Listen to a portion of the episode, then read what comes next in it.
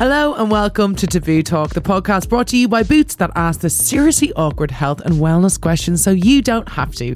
I'm your host, Vogue Williams, and today we're talking about what it means to be neurodivergent. If you're affected by anything you hear today or are struggling, please seek professional help and contact a GP.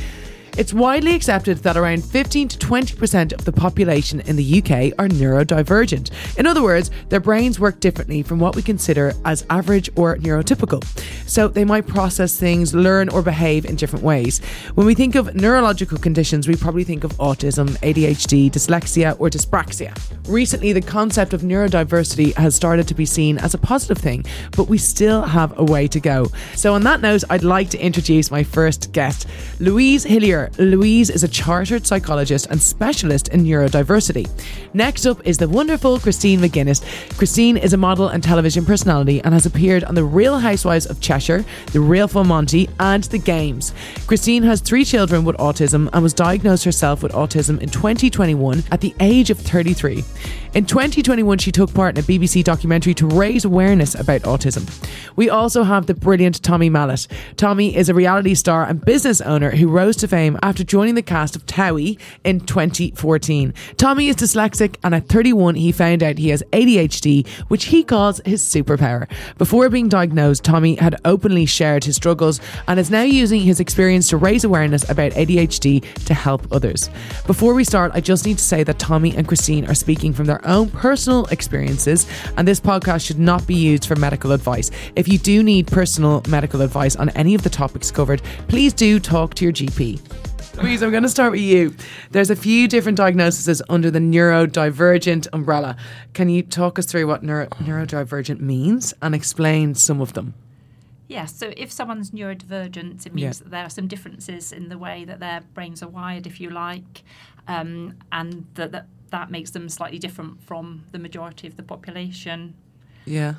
Yes, and the term really um, relates to the term neurodiversity and biodiversity, which suggests there's natural variation in the population and that this is a natural and positive thing.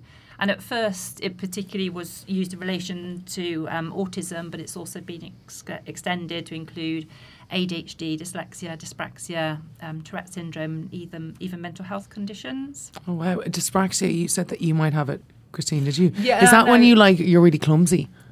Yeah, um, I haven't got much awareness of, of space. Ah, Extremely okay. forgetful. Um, yeah, often bump into things. And, yeah, but I always just thought that was part of being autistic. Yeah. Yeah. Yeah. So yeah, it's quite interesting that um, different neurodivergent conditions are often confused, but also it's very common to have more than one neurodivergent condition. Yeah. So autistic people very often do have dyspraxia as well, and key characteristics of dyspraxia are to do with yeah clumsiness, difficulties with motor coordination, but there can also be issues with spatial awareness that can lead Yeah. to problems with parking, for example, bumping into people. How many car crashes have you had? the wheels in your car. Got lots of cameras in my car. what would you say the main challenges for people with ADD or autism that face on a daily basis? Um, I think they vary according to the condition and also according to the individual. But people with ADHD at home, for example, they might have difficulties keeping on top of domestic tasks, keeping on top of personal hygiene. Also, they might have a tendency to start projects around the house and not get Finish them. Get them, yeah, not finish, not finish. I literally, them. all I hear is Spencer. Now that you've said it to me, I'm like, Spencer, Spencer, Yeah. Spencer. I, I can't finish anything. I've always got s- 20 to 30 tabs open on my phone or my Yes. computer, and I'm flicking through all of them trying to do everything at once. I really struggle to stay focused. Yeah. Mine's completely other, completely different to that. Okay. Don't have none open. My house is spotless, and I have about three or four showers a day. I don't know why I know that about you. I do know that about you. Yeah, that your yeah. house Look is a bit clean. clean or something. yeah, no, I'm I'm very OCD with the house and myself. Yeah. So the house has to be all completely clean, everything tidied away. I've I've decorated the house just plain white. It's quite clinical. Yeah. Lovely. Um, yeah, that, that's how I like it. That gives me some kind of clear headspace. Do you feel like if it's organised in your house, your head feels more organised? I mean, it feels well. No, my, my head's absolutely chaotic, but it's better than if the house is a mess too. And then with the washing side of things, I probably over wash Oh, okay.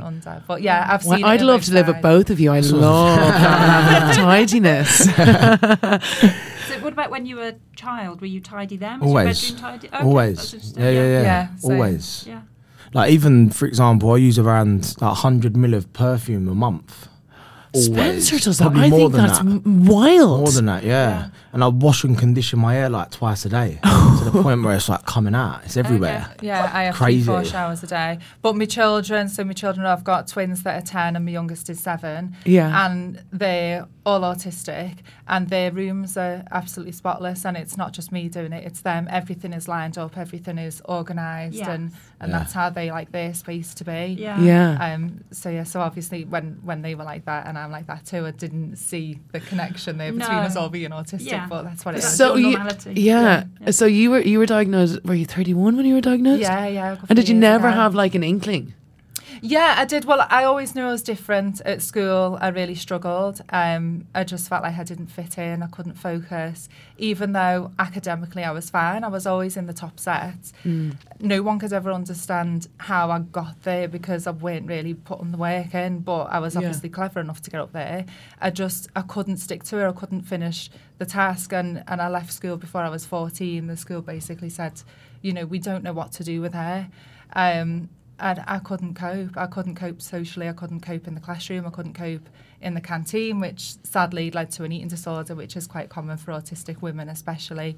Because you, Um, you said you don't like eating with people. Yeah, when I was a teenager, the doctors kind of just said, "Oh, you know, she's a teenage girl. She's obviously worried about her figure and the way she looks." And it, it wasn't that at all. Nobody ever actually asked me what what is it with the canteen that you don't like. Yeah. And if they had of, I honestly don't know if I would have been able to articulate it then because I didn't understand it myself. But it was quite simply that it it seemed such a mess. The smell, the sound the taste of the foods, not knowing what was going to be there on the menu every day, and then having to think, okay, well, where do I sit? Who, who do I go to? Because I didn't have friends. Yeah. So all of it was just too much, and, and that led to me being quite poorly. Now I understand it. I, I try and look after myself the best I can. I'll take vitamins, but I'm still on a, a very typical autistic diet, which is like a plain beige food diet. Everything is dry. Do you have the same thing like every day? Pretty much, yeah. So what's your breakfast, yeah. lunch, and dinner?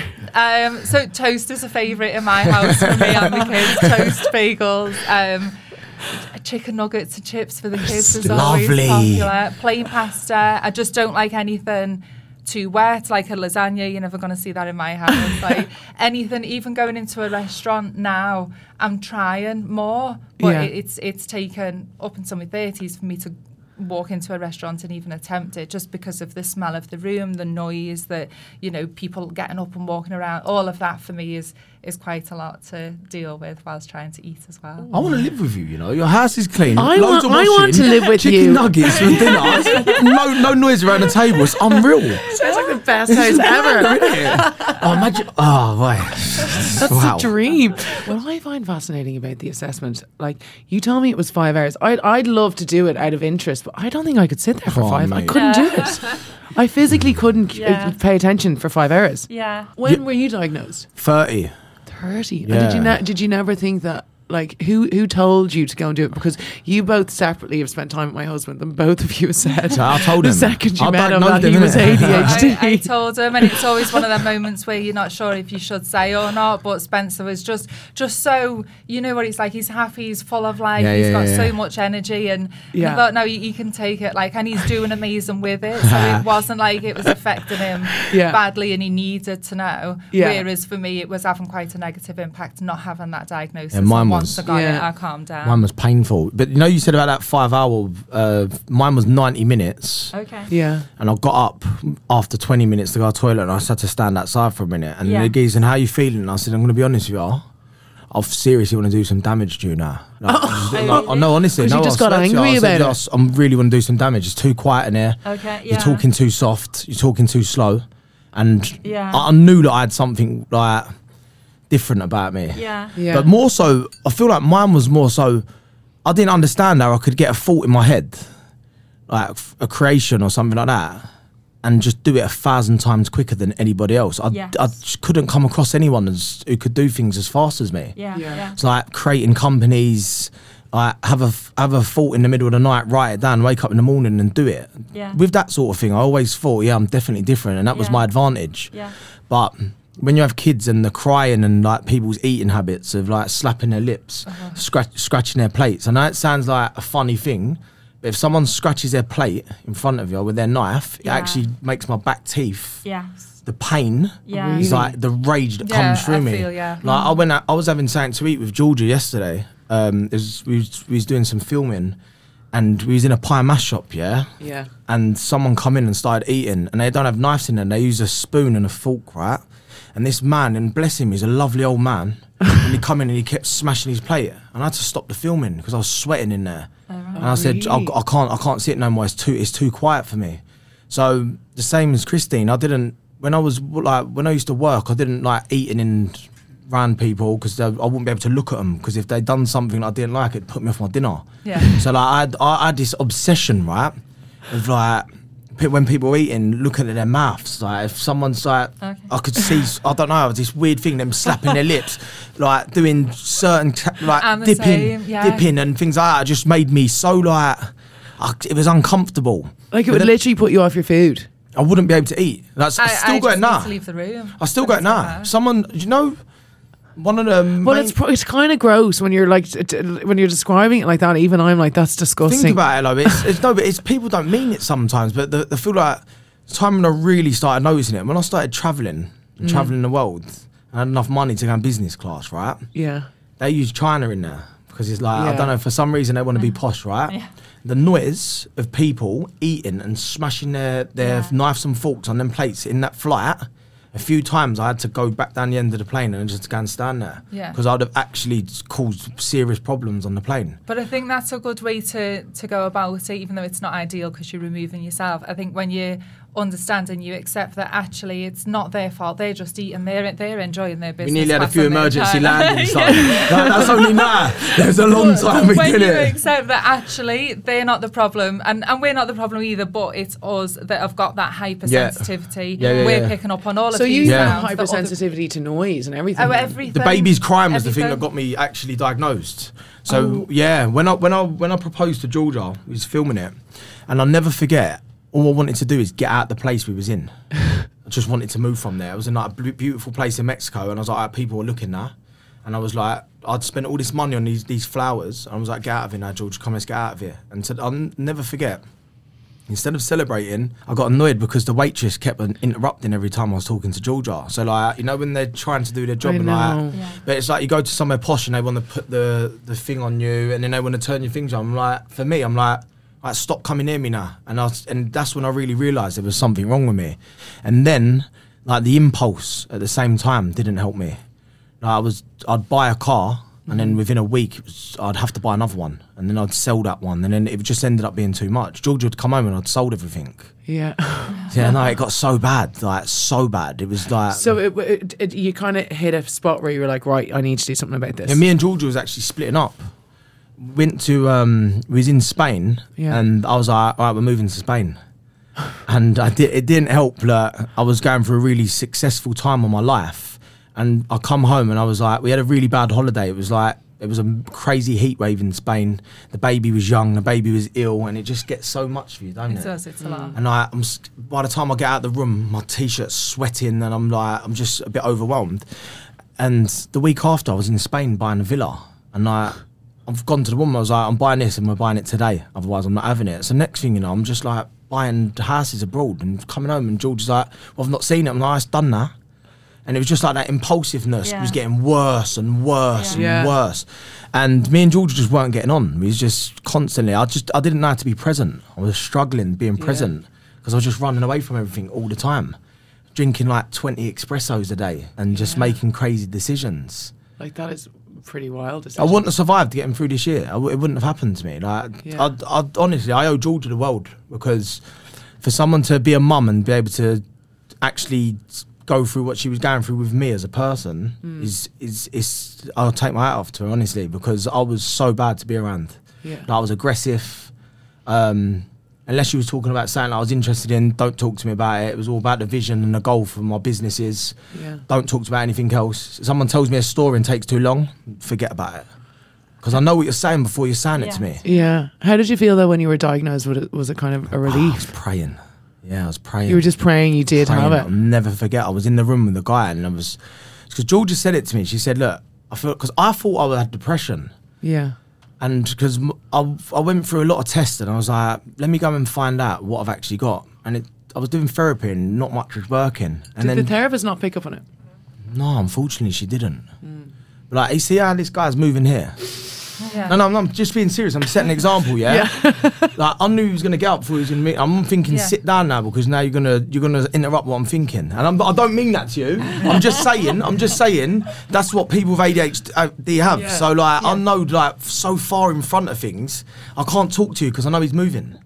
Is it annoying you that I'm drinking water every so No, no, often? that's fine because we're having a conversation. Yeah. But just that sort of things, it's like you pick up on it. You know that noise of that creak of that floor. Yeah. Yeah. That was like bang in my ear. I could hear Yeah. it so Yeah. loud. Yeah. So sorry about that, mate. As I was so so what happened was is George was like, look, I feel like you've got there's more to like we was about to split up and I was moving out the house. Yeah. And we had a one year old. Wow, you yeah, I was moving out the house. It was that bad, yeah. So when I knew it was bad is when I bought a villa. I was in Spain. I had everything I'd ever wanted as for a 30 year old. There was nothing I needed. Yeah. And I was sitting in this villa in Spain by myself. And I was like, wow, what has happened? I've not got my family here. And I didn't have a family to go back to because they couldn't be around me. Yeah. And my dad had come with me and he was wearing like flip flops. And I'm not going to say exactly what I said to him, but the, f- the flipping, you know, that Yeah, flippers. yeah, yeah. Called him up. I said, listen, I told you not to bring them with you, yeah? and I'm serious, and this sounds so bad. We're going to fall out to such a bad extent, we will never be able to talk ever again if you don't take them flip flops off. Like, it was that bad because it was, and I was like, why is this happening to me? What Can't did get your my dad say when you said that to him? He, know, he knows I was a little bit different, but I was so, like, no one would argue back with me because it's not worth it. Because I, I'm- won't stop. I'll just carry on. I've, I've got that mentality anyway, but it's just, it was more, it's easier for them to just leave it. And I feel terrible about it now. Yeah. But when Georgia made me go and see someone, I remember sitting there and I was just praying. Amazing of her to do that. She though. said You've got to go and see someone. Do you know what? I'm going to be honest with you. I've never said this. She was watching Love Island and she see that that guy left because he had ADHD. I think his name was Jack or something. Yeah.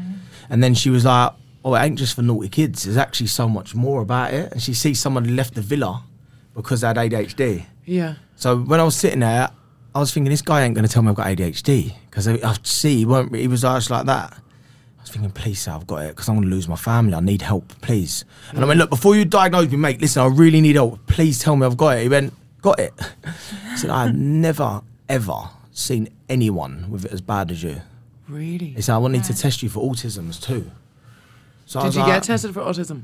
no, I didn't because I was like, well, sort of override most things what I do in life. It's my way or nothing. Yeah. And I was like, all right, sweet, whatever. But then he told me I was going to go and take medication and how it was going to affect me, da da da. So I was like, all right, well, do that and then I'll go down the next step. And it was so life changing, I didn't look back ever again. So medication really helped you. Yeah, I couldn't live without it now. How d- both of you? How have you found it for your family and friends? Like, do they find it difficult? Like, I find the stories that you're telling me entertaining, but like, I don't think I'd find it funny if you're giving out to me about my flip flops. Oh, I But it's- family Yeah. relieved. yeah, but I actually get that. That noise is annoying when you think about it. It's you like know it I understand it. Do you know what it is? It's like, you don't, I don't, do you, do you feel like you've got a memory of remembering things from years ago? I can remember every detail of conversations of what people were what I'm wearing, what they saying. smelt like, what was in the room from years ago. My short-term memory Nuts, is, is absolutely it's gone because I'm on Really? to the next thing straight Same away. here, Yeah, yeah. So that's where I struggle because I'm like, I'll be sitting there, like, Dad, you know what? Yeah, you know, when I was six, you took a liberty there, and now like, and that's how it become. Like, I was like, when now I've got a kid, yeah, I'm realizing the way you treated my mum at that time weren't right. Now I've got a kid, da da da, and it was like, I feel bad now that I was, I put them through a lot of ag the last few years. Well, I think like, w- w- how how did your family cope with it? For my family, it didn't come as a shock. I feel like Yeah. everyone knew and never said. Um, for me children, it's it's helped massively, and I think that's the biggest positive to come out of my diagnosis is that when when it came to that time of me sitting with my three children and discussing them being autistic, Yeah. that I could say, look, it's okay, mummy's autistic too, and mummy goes to work, and mummy's trying to make friends. Still, Yeah. I'm not great at it, but I try. Um, and everything I do now, all of all of the jobs I do, all of the experiences that I do that I don't want to do, Yeah. I do because of my children, because I don't want them to live the life that I did, where you know I was a recluse for nearly eight years. I barely left the house. If I was going to go to the shop, I'd go at two or three in the morning. Um, Wow. not great at, at keeping friendships, not because I'm not nice. I would always uh, people get on with me, and I and I like everyone, and that's part of the problem because I just like everyone. But then, Yeah. you know, trying to actually build a friendship, I would struggle with. So the social side of things, because I wouldn't be going out, I wouldn't be going on girls' holidays, and I wouldn't be going for meals and things. So I could never keep up with the friendship side of things. So for me children, I'd say it's helped them the most because I'm pushing my own boundaries more than ever. And so you're helping them push that. Yeah, because they need to watch me. And then when with the food side of things now, that's my next job I need to tackle. I have got to get over the the sensory side of things with food because you know I want my children to be healthy as much as possible. And although I'm fine and I'm really really lucky um, with my health, I never get sick. When when I look at my diet, you know I'm surprised, but I want my children to be eating a bigger variety. But they're Yeah. getting a lot more help than what I had because they were diagnosed younger and at school they have one to one. They've all got EHCP plans, which is an educational health and care plan. Yeah. Um, and part of that for them is food play therapy. So part of their schooling is them touching food and being Oh. around food and all of that, which I, I would hate and I can't do it. And I've Yeah. been to their therapy sessions and I can't do What what they're they're, doing. doing. Now it's nothing like it sounds traumatic, like putting the hand in soup. They're, they're not doing that. They're not Yeah. doing anything like that. It's literally just just being around food and maybe playing with dry cereal and things like that. They can manage. But for me. I mean, You even some couldn't. of the toys. Sometimes it might be plasticine or you know Play-Doh or slime and things, and I, I can't move it. If it's if it's on the table in the house, I have to ask someone if they can go and move it because I just can't touch it. Things like that, I really want to conquer for, for Yeah. the children. Do you eat How did you f- vegetables? Uh, Sorry. No. Do you eat vegetables? No, because there isn't any apart from potatoes. Yeah, same. Yeah. Do yeah. you eat any that's fruit? No, well, I do now. Yeah. I, I can eat a banana. Beige No, I bet you again. can. Bet you can. Because it's beige. Shock. have you tried? Ju- have you tried juicing? No, because they've got lots of bits in. So I No, no, they haven't. No, no, no, no, I've don't. never eaten a tomato. No, have I? Never eaten a tomato. There's so much going on with a tomato. It's like it's it's almost crunchy on the outside, then it's soft, and then it's got slimy Different bits in the middle. And. I don't know what people do with a tomato. Like I've tried tomato soup completely smooth, and that's okay. yeah. I can eat a margarita pizza. That's Yeah, like same. the I love most them. I adventurous love them. thing, Yeah, and it's almost the same everywhere you go. You know, change is a big deal if you're autistic and Yeah. ADHD. I don't like change at all. Um, but yeah, for for help and support around my family, it's it's been amazing. But I'd say the best thing has has been where it involves my children. Inspiring. When when did you sorry, Sorry. when did you get your kids diagnosed? Um, my children were all three and a half. Um, I wasn't expecting it at all. I didn't understand autism, and I'm embarrassed to say now because I know so much about it that back then I knew nothing, never really heard of it. You know, didn't didn't get it at all. So I'm going through this whole process with my children because they had speech and language delay. Yeah. Um, none of them could speak before they were four. All they could say was "mummy, daddy, please, and thank you." Yeah. Um, but they could do the five times table, Amazing. just drawing it. Eh? They could do Yeah. that, but because they couldn't speak like other children at nursery, like it was the nursery staff and, and my mum that were really pointing it out as it being a problem. Whereas for me, I was just like, well, I know what they want and what they need. Like I, Yeah. I understood them. They didn't need to speak to me, and I was like, it's it's fine. I don't get what everyone's panicking about, but I went along with it. They were ready to start school, and I just thought, no, they do need some speech therapy. So that's where we started. Yeah. That kind of spiraled into them going down the assessment route. And, and the day they were diagnosed, I felt a bit like you in that room where I'm so angry at the time that this paediatrician was telling me that my children had this condition. It was a condition that I knew nothing about, which is why I mm. was angry. It's like, how dare she say that there's something wrong with my children? They're absolutely fine. They're beautiful. They're perfect. Like, what's what's the what what's the problem? How can she say that? She's just assessed them a few times and she's given us this diagnosis, and I felt so angry about it. And then I went away and, and I pretty much studied it, and that's what I've done for the last Good. five or six years. I've studied it and I understand it. And of course, she was absolutely right. They, they were very obviously autistic, and so Yeah. was I. a lot of But I people. didn't A, li- a lot of people have um, like parents do are in denial about it too, though, aren't they? My, Yeah. like, my mum and dad, it was so clear. Well, you don't want Yeah. that, I Uh, suppose. For you, I'm going to be honest, you're so inspiring, you know. Oh, Yeah. So inspiring, it's crazy. Yeah. To be able to like use you as a reference for autism is Yeah. insane. It's so inspiring. I'm so so you know so what? I- glad that you spoke about it. I, I am too, and I went through a stage, especially in my teenage years, when everyone was choosing what they wanted to do. Remember, your teachers come round and they're like, "What do you want to do at sixth form?" And everyone seemed Yeah. to have an idea, and I didn't know. So I've got no idea. I don't, I don't know. I changed my mind constantly, but I always knew I wanted to be a mum. Yeah. And now I know that I was always meant to be a mum, but I fully believe I was meant to be their mum, and they Yeah, were meant of to be my course, yeah. children. Me and my children, the four of us together, are completely ourselves and comfortable and authentically just just ourselves. It's no problem if we sit in silence for two hours. It doesn't Yeah. matter if we're not sat playing on games. If I'm not, and I don't feel guilty about it if I'm not spending every minute constantly trying to entertain my children because no one we can are do that. all quite happy to Yeah. sometimes just good. do nothing. Yeah. But around other people and other families, you, you have that pressure of, you know, you should be going to play centres, you should be going on holiday, you should be doing this. Well, no, actually, in my family, that doesn't work. They don't like that. And that's why I was meant to be their mum and they were meant to be Yeah, my that's amazing. children. yeah.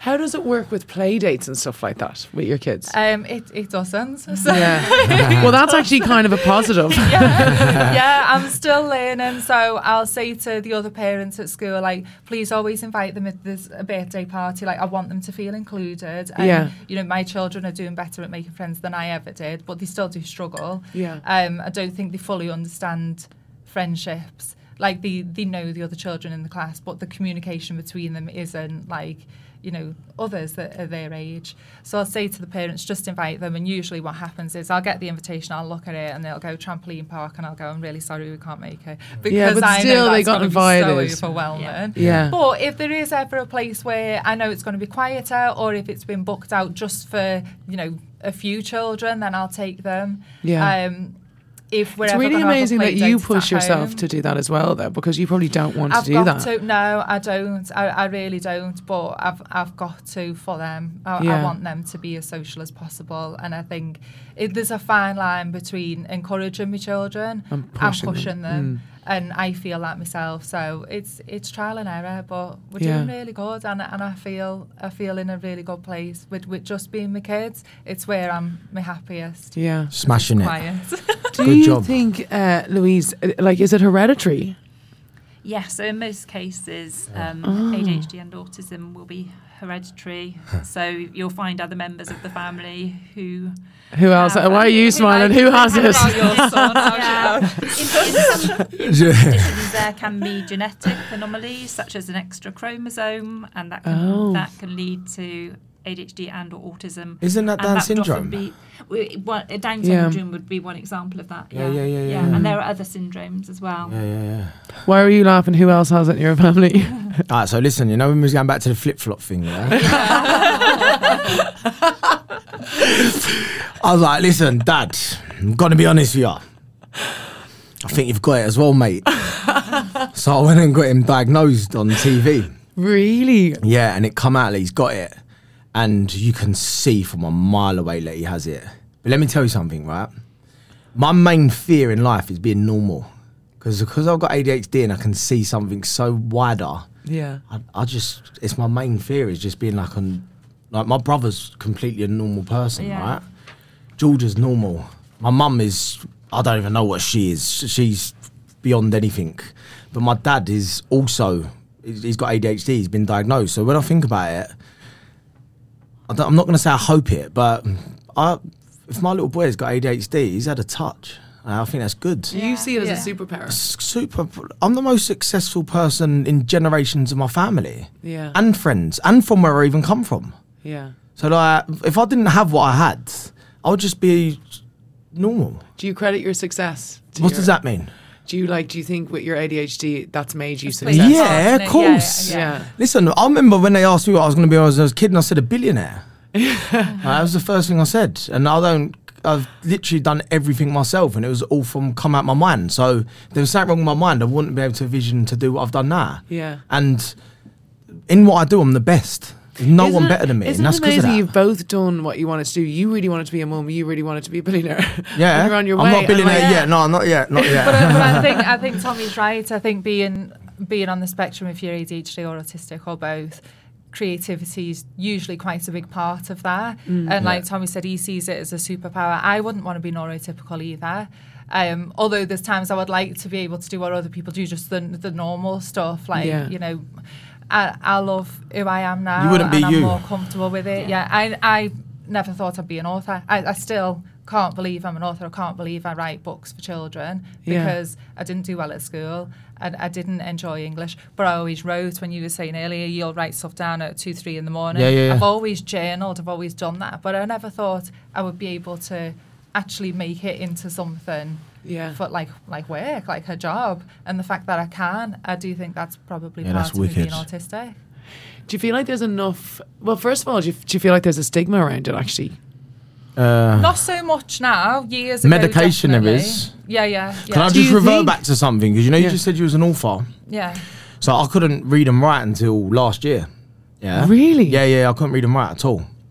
So I, I could like do a WhatsApp, but uh, I'd never be able to read like a sentence out of a book because I'd have forgot what it was saying before it before Yeah. I I, even got I, to the you end know, of I it. can't read for an author. But I actually now- can't read. I can read and write perfect, yeah. And every time I'm on the plane, I write a short book. yeah. And because of my ADHD, the way I can story tell is insane. I can make you feel like you're in the place at the time. Yeah. And when I share it to people, they're like, wow, how have you just done that? I was like, don't know. I only learnt last year how to do it. So having that, like, that, that superpower, as I say, that we've got is opened so many more doors Yeah. than if I was just normal. And the, back to the stigma part of it, the stigma's around the medication, not having ADHD. Yeah. Everyone Yeah. wants to tell you, don't they? Everyone, don't do that. Don't do that. Well, I'm like, you don't know how it feels to sit there with music in your head all day and Yeah. thinking about 4,000 different things. Do you find that with medication that you can like you focus more? You, you don't have a thousand things going through your head. Um, it depends what's going on and what sort of deals I've got going on at the table, uh, like on the table at the time. But if if um I've not got lots of stuff happening there, I can focus. But at the moment, I'm probably talking to you. I'm probably thinking of like ten different things. Yeah. I was just going to say it's fascinating to hear somebody else say about the music in the head because I often say to people when they say, What does it feel like? I say it's like there's a radio on in my head Constantly. and it's switching between the channels, and sometimes it has that crackly bit of blurry bit. But I am always having conversations in my head whilst trying to sit and hold a conversation like this. You do it now? And Yeah. it doesn't stop, yeah, permanently. like it does not stop. Yeah. I'm, I'm thinking about what I'm doing tomorrow and next week, and I'm talking to someone, I'm going over a conversation I had last night. Mm. And, and it doesn't go I kind of do that as well. But does that stop with the medication? Because I'm unmedicated, but I'm thinking about Can I tell you where it stops? Do you say things and then after think, Shh, why have I just said that for? Do you reckon Yeah. I've offended them? Yeah, yeah, That yeah, stops. yeah. That Does stops. it? Yeah. I will sit up all night Yeah. wondering if I've answered correctly. I will go over this whole podcast for the next three days at least. Will you? Yeah. yeah. See, I yeah, won't. thinking about I've it. never watched. I, I've never ever, since being helped, watched one of my shows back. Ever. I don't do any TV anyway no more. But I've only got my own one. No, I won't watch it. I mean, I'll no, play but it back no, in but my I wouldn't. I'd, once I'm out, I'm, f- I just don't think of it. That's it. It's like I'm, I'm in the moment now, it's, and I've never been able to do that before. So like, I walk away from here, and that's it. I won't That's spare it amazing. another thought. And then after, and I don't dwell on things either no more. Where I used to take things so personal, and it was all like you'd be so emotional about things. And I'm not saying I'm, I lack emotion. I probably do a tiny bit because of the field of work I'm in. You've got to. Yeah. I understand how it works now. So if I'm doing a business deal with someone, and I've, I'd normally like look at the email or get it read to me and take it so personal. Yeah. Um, why are they putting a comma there for? What are they Yeah. trying to like? Is they they trying to mug me off? Are they trying to act like I'm stupid? But then now I can read an email, and then I'll go back to it, and I know how to respond. I know how to just process things so much better, and Yeah. I don't have that emotional attachment to I've. I've also got um, slow processing speed, which is it can come. You probably know this with with being autistic as well. And I wonder if that's something that medication can help with. And that's it, In what sense do you have slow processing? What do you mean? Um, so all the information I'm taking in, although because I, I wonder if it's because I'm taking in so much, like, and I'm sure you're the same sat in this room, I'm taking in every bit of information, how many microphones there is, I'm, I'm looking Yeah. at the curtains, I've already counted that there's three panels over there on that wall and there's a planter and a plant there, I like that it's symmetrical, but then this one here is throwing me off. and so all of that, I'm, I'm taking in all of that, so the conversation I'm having here, because I know this conversation inside out, it's, a, it's one that I can hold. Yeah. But if we were just sat eating dinner and we were talking about mundane stuff like, oh, what have you done last week or next week? I'd be going, much. It'd be taking it all in. It would take me a lot longer to answer. Do you So the find you're uninterested in, in, in conversations like that with people because you're just like, I just don't care? I'm just, I'm, I'm over analysing it, almost dissecting Yeah, it. I'm help you. taking it all in, and and there would be like a good 10 second gap before I answer. And so up until I was, I knew I was autistic. I would just always think, what's wrong with me? Come on, speak, answer the question. Why aren't you talking? And and yet it would usually just end up with me leaving the room because everyone around would think she's really odd. She Yeah, just mine's the other way, Chris. answer. Mine's the other way. Mine's uh, answer the question before. When you're saying something, not you, because you sort of speak on the same level as me, the speed. I Yeah. feel really comfortable talking. So do you actually. But when and and then when you speak, you start, it's more you're giving me facts, so I'm a bit more interested. Yeah. If someone's talking to me, I'm thinking, mate, I know what you're saying. Drop me out. I know the answer. I could have told you five times. I don't need to know the reason behind it. Mine's too fast. Mm. Yeah. So it's- I struggle being around people because if I can't have a normal conversation. I'm sort of better now. Yeah. But if, if someone calls me and I'll, I'll say, yo, this, this, this, this, and they have to tell me something else, I go, mate, I asked you one question. Why are you telling me about something else? I'm not worried. I'm not worried about the stigma. I'm not worried about taking medication. One of my children does, and I've seen a massive difference in, in the benefit to her. Um, I, I've just I've just tried to kind of get on with it because I thought, well, I've come this far. I'm I'm okay. But just recently, I think with a lot of changes in personal life, um, I'm having a lot more meltdowns. Yeah. Um, I am struggling, and I've got no no problem in saying, yeah, I'm struggling. I probably do need some more help, and I wasn't sure if to go down the therapy route or the medication route. But um, yeah, Does therapy help with, like, with your minds? For me now, um, although I've never stuck around long enough to give it a chance. I used to sit there and think, and I loved my therapist. She was lovely, but t- towards the end, I just used to turn up because I liked her. Yeah. But I'd be thinking, I'd, I'd be able to twist anyone around my little finger. There's like a talent of mine. I mine. feel like that. Do you know what I'm saying? So I'm that, like, I can make you feel like I'm sweet if I want to, make you feel like I've, I can hide the truth from anyone if I need to by the way I can talk. And f- towards the end, I was like, just looking at the clock, thinking, well, I end up getting this thing, thinking, all right, 24 hours before, in 24 hours, is going to be over. In 12 hours, it'll be over. In the next hour, it'll I be over. that. Do you do that? Yeah, I, I take it off. Towards yeah. the end, I was like, mm, I don't really.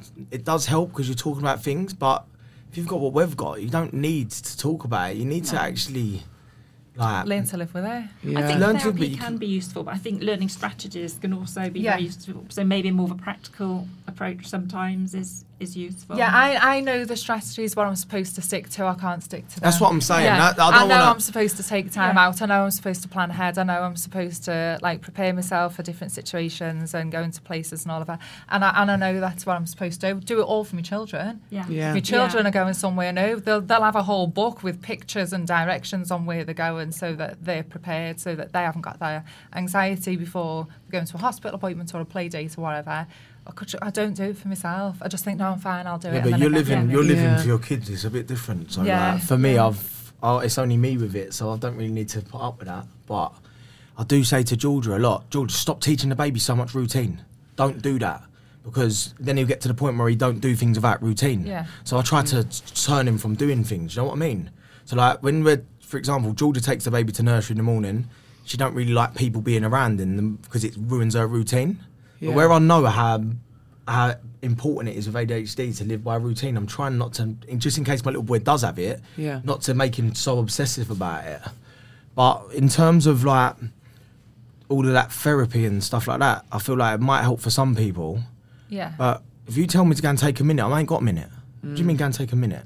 I'm trying to I'm trying to take over the world. Why am I going to go and sit there and take a minute out? I'm busy. Yeah. Yeah. That's what I'm Do saying. do you find because I actually went to therapy once and my reason for going was I was like I can't stop doing stuff. I was like I just want to stop doing stuff. I just want to sit and do nothing. Do you find that you can never just like I can never sit and do nothing. Like even watching a movie. Like, can you watch a movie? No, I, I've only I can't watch a movie. film in my whole life. I just watched Google the end and I'm like, right, I know it's gone. Yeah. And then I'll go have a shower and I'll come back. No, I- It's I Penny can't. hates it and I'm like, I get it. I've read. You fast forward it to see the ending or anything like that. Is that a thing? I'll read the end of I books. just don't watch them. I can't watch. I can't sit and watch a film. It's I can't- too I long. Just can't. I can't do it. Do you know? Do you know one thing I can say about the medication part? I remember taking the medication. I, I remember running to the uh, pharmacy to go and get it because I was so excited. My life was going to change for the better. I thought, right? And I rung my brother and I took the I took the tablet and I rung my brother. I said, Ben, Ben, Ben, you got to get round the house. He went, what, what, what, what? Went, my head shutting down. He went, what do you mean? I went, "Uh, everything stopped. I'm just thinking about speaking true. He was like, yeah, what's the matter with that? I was like, um, what do you mean? He was like, what, is this normal? You just think about right now? He was like, yeah. I was like, what about all the other stuff? He was like, what other stuff? I was like, whoa, this is mad. Because Yeah. the music went. I didn't think about a thousand other things. I didn't weren't thinking about that light and that curtain. I was just thinking about what was in front of me. yeah. Oh no, I don't know if that would freak me out. It don't last forever. But if like, it it's- could help, it could if it could help with myself and my work especially, and where I'm not staying focused, and I'm I'm missing little jobs here and there. It is starting to affect my life now. Mm. Then then yeah, I would look at it for help. But yeah, I think. What that's do you really think bad. about medication? So I'm a psychologist and not a psychiatrist, so I'm not Yeah. a particular expert in that area. But I am aware there's research that suggests in lots of cases of ADHD, medication can be very helpful. So Yeah. people talk about being switched on, for example, and it can make a massive difference to people in terms of um, engaging with activities. On the other hand, some people can find it quite difficult in terms of side effects and finding the right type of medication and dosage. Yeah. But I always think it's worth exploring that as an option and perhaps discussing it with a psychiatrist because, yeah, it can make a big difference to people, certainly. Yeah. Oh, oh, do you think therapy can help other people? I think I think it very much depends on what your issues are. So therapy is often about exploring emotion, emotional issues, mm. which you know why shouldn't someone with ADHD or autism need that and benefit from that? But also, I think that a more practical approach can be appropriate in those Yeah. in these, these situations. But then I think it's important to explore different options with the person that we're working with and let Yeah. them make choices. So, for example, I've had AD, people with ADHD who will spend a lot of time meditating. Um, and other people, the whole idea of meditation or yoga, whatever, that would just really frustrate them. So it's got to be the right thing for Yeah. a person. See, it don't it don't make sense. I'm Meditating, I would no, no, never do honestly, it. no, no, that's what I mean, and this is where I really struggled. Right, is unless you've actually got it, it's so hard to to understand it. Right. So Mm. if I say to Christine, I want to use you as an example. Right, shut your eyes right now and don't think of nothing for 10 seconds. I can't do it. Meditating's not an option. So when I was looking at these things and it was like, oh, meditate, do that. I was like, it was making me upset because I was like, Can't what do you mean that. meditate? I Yeah. can't. I can't even be in my own head for like. I'm thinking about a thousand things. How am I going to shut my eyes and not think? It's just like it's, it's impossible to do. It's kind of finding what works for you. It's with anything. If, Yeah. if you've Yeah. got anxiety, Yeah, if yeah, you've got depression, like you can do loads of things. It's the same with this. You just have to find what works my for you. advice would be just be open minded and just don't let anyone like get in the way of your decision to make yourself better. Yeah, Yeah. it's trial and error. You've got to Yes, find what works for you, and I've I've understood. Yeah, that give me with your my best advice. You give me your best advice. Um, the it's it's unique for the individual, and remember that that no two people are the same anyway, and certainly not with people on the spectrum. Um, I've got three children, all with the same diagnosis, that all require different care. Yeah. Um, I find it fascinating. I really do. I find it fascinating how, how you so can get one diagnosis and be different. There'll be Yeah. little things in common, like we've had so much in common today. But I'm autistic and he's ADHD. Might be autistic. Um, yeah, you. I think I might be now. You know. Um, but yeah, I, I think you've got to you've got to try stuff out, and if therapy works for you, amazing. If medication works for you, amazing. If nothing Yeah. at all, then you know you've just got to try and look after yourself the best you can. Yeah. Do you have any advice from a medical point? I, I think to accept your characteristics and to know that there are lots of neurodivergent people Mm. out there and to be aware that you've got the right to set up your life in a way that suits you and so that you can thrive rather than trying to force yourself into neurotypical Yeah. norms and making yourself uncomfortable and unhappy. Well, that was, I think, one What a my fantastic answer. Sorry. Yeah. What a fantastic answer. No, it is. It's very true. Though. That's a I- I wicked think- answer, you yeah, know. Yeah, no, it is. I think if you, where I used to want to fit in, and it's more common for women to want to do that. I wanted to fit in, so I would mask a lot. I would try and be like other women around me. I'd dress like them. I'd copy them. And I would want to be Yeah. like them. And in my head, I was nothing like them at all. But I took it so far as to clearing my whole wardrobe out and and copying the girls that I was working around, and I still do it. So I was on a really glamorous show. I would dress like them. I'd change my accent. I'd speak like them. I would I Really? would pretend my life was more like theirs than it actually was. Then I'm on onto a really sporty show. Again, massive clear out of my wardrobe. It's expensive being autistic. Ah, you need to start some fashion brands off. It's cheaper. then I became fully into sport. Absolutely hammered it, smashed the gym. Great for me, but it took over my whole life. I, I wanted to be like the girls that was around again, so just masking. And I think the more you just become comfortable with yourself. When you when you are like you're not neurotypical, you're neurodiverse, mm. and just accept it, then life does become a lot easier. But I'm still trying to figure out where I fit in. You see what see what she said there about like how she gets obsessed in what she's doing. Yeah. If you've got some kind of ADHD or something like that, find something which you like and you'll become the best at it. Like, Yeah. Because Yeah. you, become so obsessed with it, you only be the best at it. Yeah, when you're passionate about so something. So passionate. That's, Yeah. that's why, like, if, if if if my boy's got ADHD, I'll find what he's good at, and I'll put everything into making sure he's the best at it. Because then you Yeah. get success. Yeah, I'm really, really fortunate with my children's school. It's a forest school, so it's um, Oh, so they're outdoorsy. It's child led. Yeah. It's Lovely. very outdoors. So for my children, they're allowed to follow their passion. If I was allowed to do that when I was at school, I probably would have finished school. I Yeah. go when I go and pick them up. I think, God, I wish, I wish I'd have come here. So if, for example, they do follow the normal, normal curriculum, but if my son wants to do extra maths, if he's really not enjoying French, he's he's allowed to go and do extra maths. That's where his passion is. That's what he's going to succeed in. That's what he's going to go and be, Yeah. you know, making getting a job off and making money, and that's going to give him so much more independence. Whereas most schools, you're forced into doing all of these lessons that for people like us, you're never going to use because if it's not part of our passion, it's not going to be part of our life. And I love that now schools are changing. I do think there's a big difference in teachers seeing children as individuals and encouraging their strengths instead Yeah. of just trying to fit them into a box. and Hey, what you don't want them to imagine telling us or asking us to ask a question about a square times five or something. Like, Yeah, you done what, that. mate? Yeah. You Yeah. what? we do like all that all that algebra stuff. It's Trust me, I've mad. got a calculator. Yeah, it's crazy. That's what I do it. Wow. So if there are people listening and they think that they're neurodivergent, what should they do? I would say find out more about whichever condition that they feel that they have, and perhaps look look for advice about how to manage their neurodivergent condition if they do have one. Yeah. So there's some very good websites out there nowadays, and if they feel they benefit from a formal assessment, they could perhaps ask their GP to refer them to an NHS service. Do you think that um, more people from Gen Z they're kind of identifying themselves as being neurodivergent um, than any other generation? Why do you think that is? I think they do, and I think that's because there's a lot out there on social media, and also there's more acceptance. It's be it's fine to be neurodivergent. So yeah, and on the whole, I think that's a positive thing. But I think also it's important to have um, as accurate a picture as possible about different neurodivergent conditions and what they what they involve. Yeah, Yeah. I feel like even with autism, I uh, like I don't know that from before ten years ago. It's Yeah. quite a new Exact- thing. Yeah. yeah. Where can people look for support if they need it? I mean, there are some very good websites around. So the National Autistic Society is a really good source of information. Um, there's the ADHD Foundation, for example, which is really good. Um, GPs may be able to provide support. Learning support departments in universities can often be very helpful. Um, line managers at work, maybe the um, occupational therapy therapy department at work.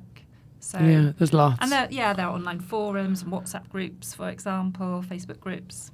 I first became more aware of this um, of autism and ADHD when I was doing lots of assessments for dyslexia. So people would come to me for an assessment for dyslexia, and I think, oh, I think there's something else going on either instead or as well. And at first, I was reluctant to suggest it, but I find on the whole it's quite well received, and I think it's just a question partly of the language you use. Um, so you know, have you ever considered that you might have some autistic traits, for for example? Yeah. And it's quite surprising that quite often people have have already considered that, or it may have already been suggested to them. So, I, you know, I think it's not really a subject to shy away from. But I do agree with what you're saying. If it's like a parent of a child, then it's Yeah. a slightly more sensitive Yeah, yeah. conversation to mm. have, really. Yeah, it is. Yeah. Unless you're me, you just say it. But Well, yeah. it's part of the ADHD, isn't it? yes. yeah. Don't hold I don't back. think that's what you wouldn't say to No, people. honestly, there's not. It's helpful though, isn't it? That was such a good episode. Thank you all so much. I, I could talk to you all day. Well, that's it for that episode. I'd like to thank my amazing guests. And if you enjoyed this app, please do rate, review, and subscribe because it really helps.